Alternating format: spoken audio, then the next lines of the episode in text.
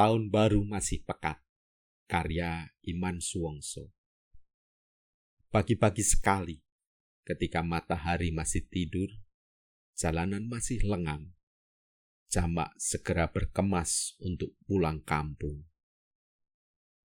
Ia sudah bertekad sejak beberapa bulan lalu, tahun baru ini akan memulai hidup baru bersama-sama istri dan kedua anaknya di kampung. Ia berangkat tanpa mengucapkan sepatah kata perpisahan untuk ibu kota.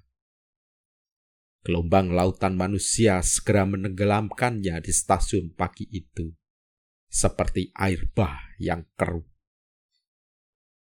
Kadang ia berpikir, kenapa harus datang ke ibu kota kalau akhirnya membuat perasaannya nyeri. Semangat hidupnya nyunyut. Harapan untuk memenuhi kebutuhan keluarganya di desa malah menjadi sirna sama sekali. Ibu kota memang keras. Apapun bisa terjadi, pikir Jamak setengah menghibur diri. Sepanjang perjalanan Jamak merasa was-was. Waktu demi waktu seperti menyediakan ancaman. Jamak memilih tempat yang paling pojok di dalam gerbong itu. Ia berharap tempat itu dapat memberi perlindungan.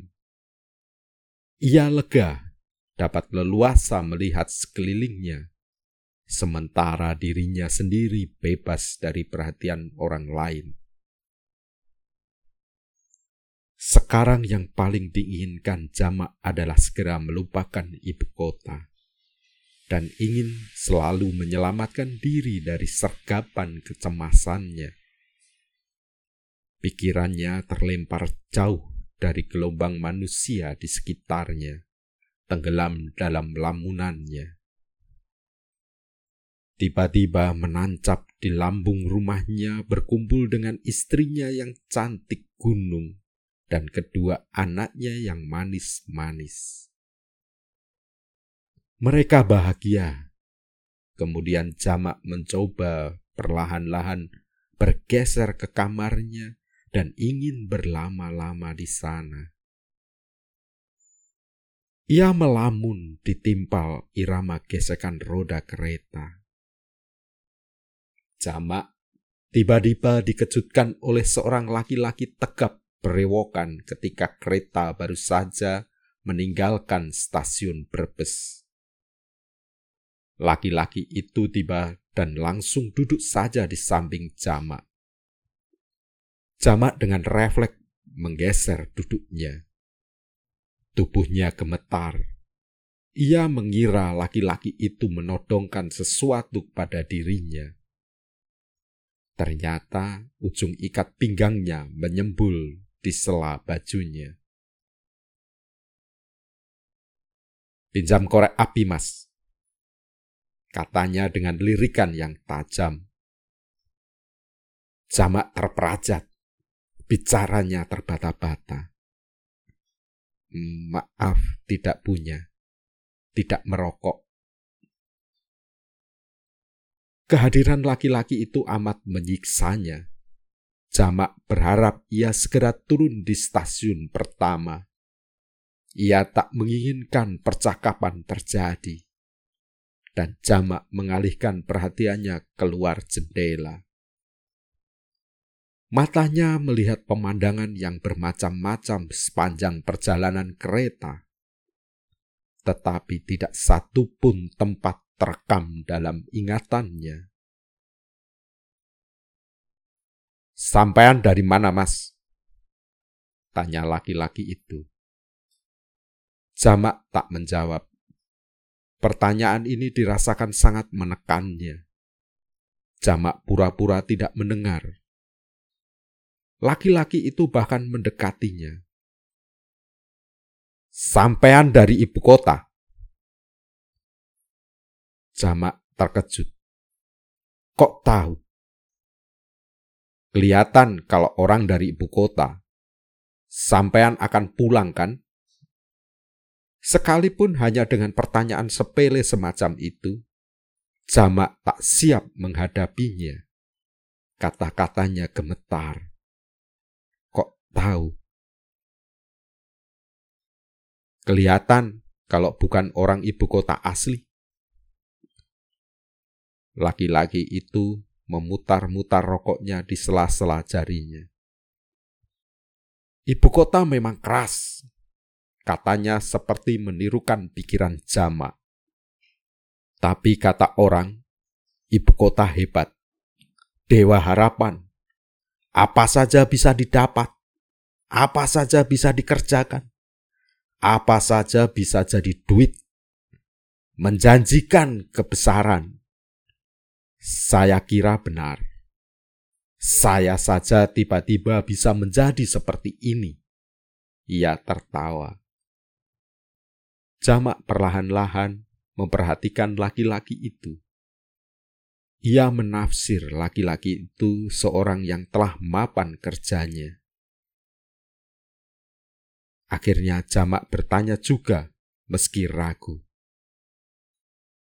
Kerja apa, Mas? Kerja? Ya, laki-laki berewokan itu tampak ragu. Lalu menggeser tempat duduknya dan mendekatkan mulutnya pada telinga Jamak. Ia membisikkan nada-nada bangga. Hanya Jamak yang mendengar. Mendadak tubuh Jamak panas dingin. Kandung kemihnya menekan-nekan. Maaf, saya ke belakang dulu. Tetapi Jamak melakukan apapun di kamar kecil. Nafasnya terasa sesak. Bisikan laki-laki itu sangat melekat pada benak Jamak. Ia menjadi semakin was-was. Biasanya orang suka memancing-mancing. Ia bicara tentang dirinya, tetapi sebenarnya ia bicara tentang orang lain. Ia bicara yang jahat-jahat, tetapi sebenarnya untuk mengorek kejahatan, pikir Jamak. Dan ia tiba-tiba tidak percaya pada laki-laki brewokan itu. Pasti itu bukan seperti yang dikatakannya. Jamak semakin kepingin segera sampai di rumah, tetapi perjalanan kereta ini terasa lambat. Ia tidak kembali ke tempat semula dan berdiri di atas sambungan gerbong. Orang-orang yang tidak kebagian tempat duduk berjubel di situ. 3 orang asik bercakap-cakap tak jauh darinya. Semula Jamak tak mendengar pembicaraannya. Tetapi pendengarannya tiba-tiba menjadi peka saat ketika orang tersebut bercerita sesuatu kejadian. Jamak mendengarnya sambil tertunduk, seakan tak seorang pun boleh mengetahui wajahnya. Ya, seperti tadi juga begitu, kata seorang di antaranya yang berambut pendek. Bajingan itu tak tertangkap. Saya tahu jelas wajah orang itu berewokan, kata yang lain. Jantung Jamak berdebar-debar mendengar pembicaraan ketika orang itu. Ia tiba-tiba teringat dompetnya. Kemudian memeriksa saku celana dan bajunya. Dompet itu tak ada. Ia mengingat. Setelah membayar tiket kereta kemarin, ia simpan di dalam tas bagian samping. Sialan. Kenapa tas itu tadi saya tinggal? Gerutunya. Jamak segera kembali ke tempat duduknya semula. Ia berpikir laki-laki brewokan itu pasti telah merogoh tasnya dan mengambil isinya. Astaga, orang brewok itu akan mendapatkan uang dengan mudah. Akan digondolnya tas itu. Sialan. Namun Jamak merasa lega ketika sampai di pojok gerbong itu segalanya masih tetap seperti semula. Tas itu masih berada di sudut kursi dan laki-laki itu berada di sampingnya.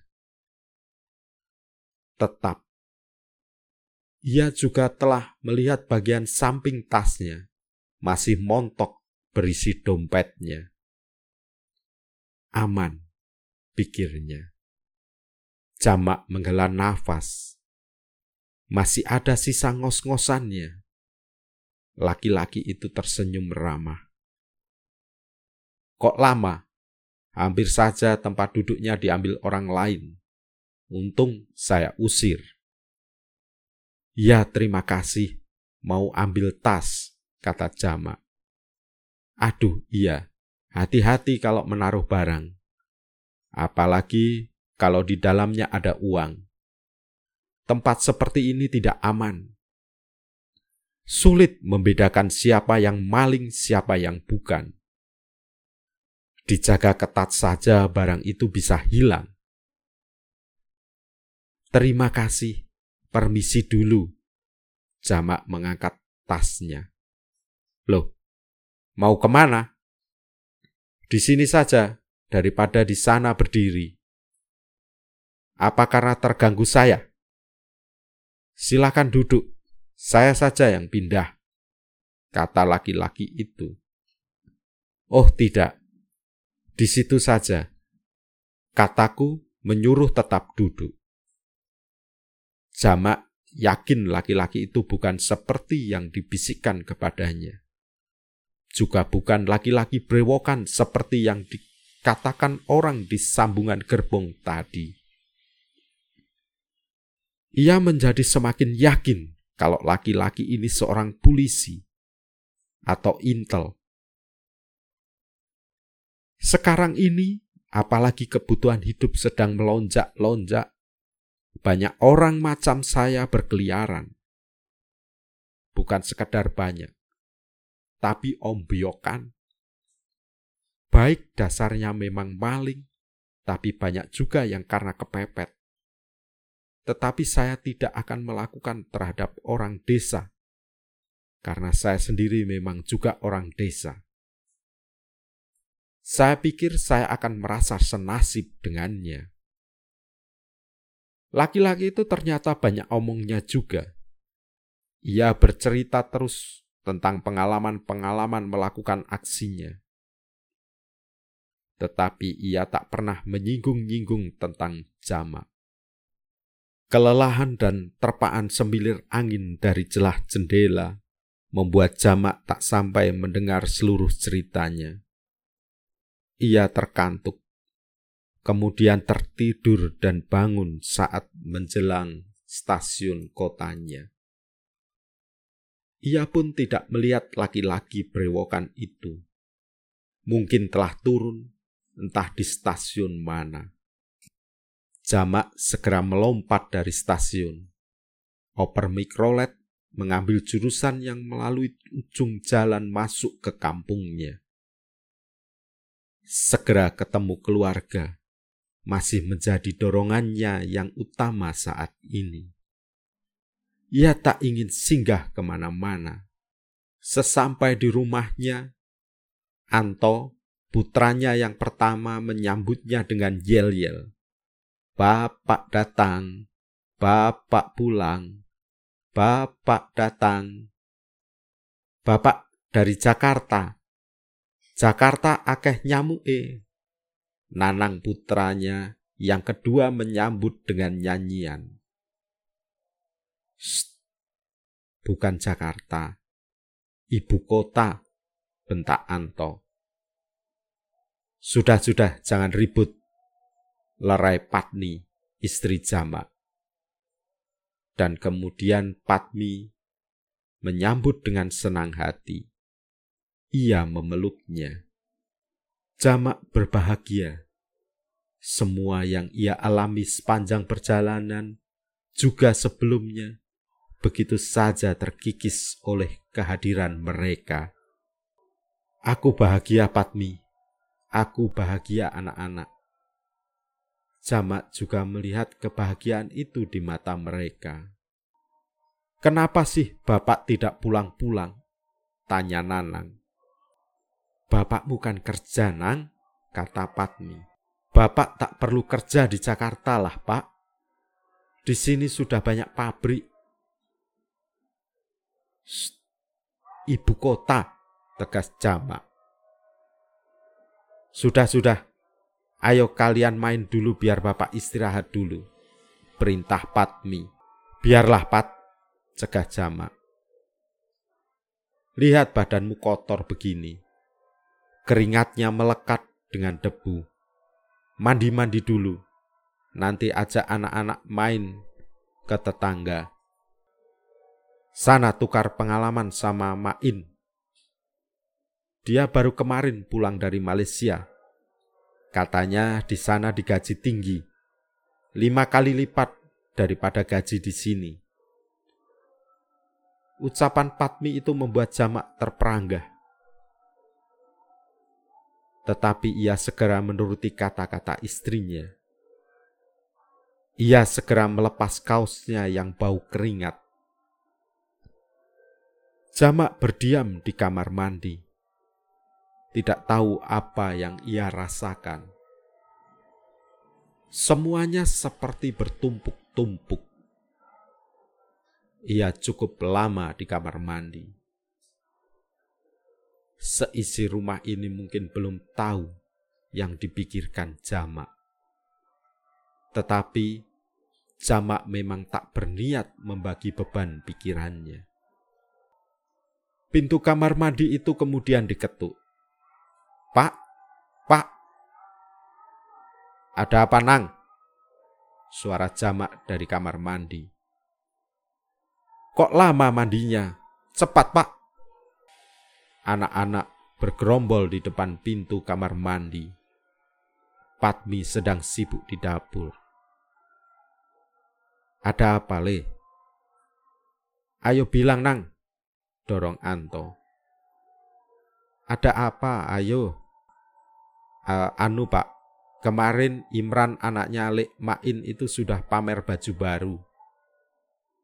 Katanya dibelikan di mana, Cak?" "Malaysia. Juga kembang api untuk dinyalakan nanti malam. Tapi bapak kok tidak membelikan kami?" "Ayo, Anto, Nanang," bentak Patmi. "Biar, Pat, memang anak-anak."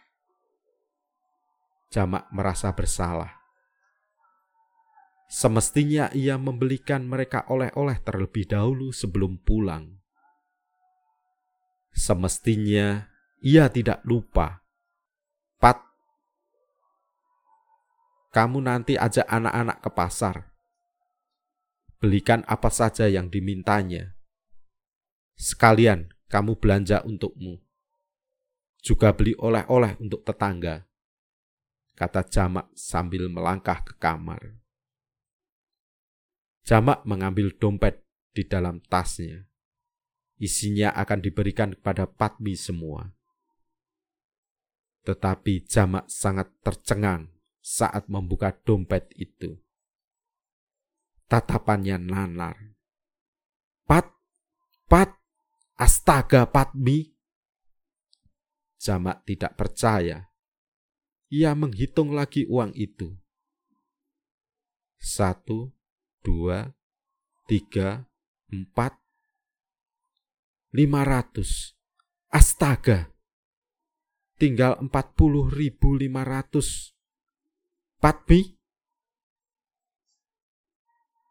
kenapa, Pak?" Patmi tak mengerti. "Hilang. Dicopet. Tidak sekedar dicopet, Pat. Dirampok." Jamak melotot. Seorang laki-laki berewokan. Aku yakin ia telah merogoh tas ini, mengambil isinya. Berapa jumlahnya? Hampir 5 juta. Astagfirullah. Jamak menatap Patmi. Pikirannya melayang-layang.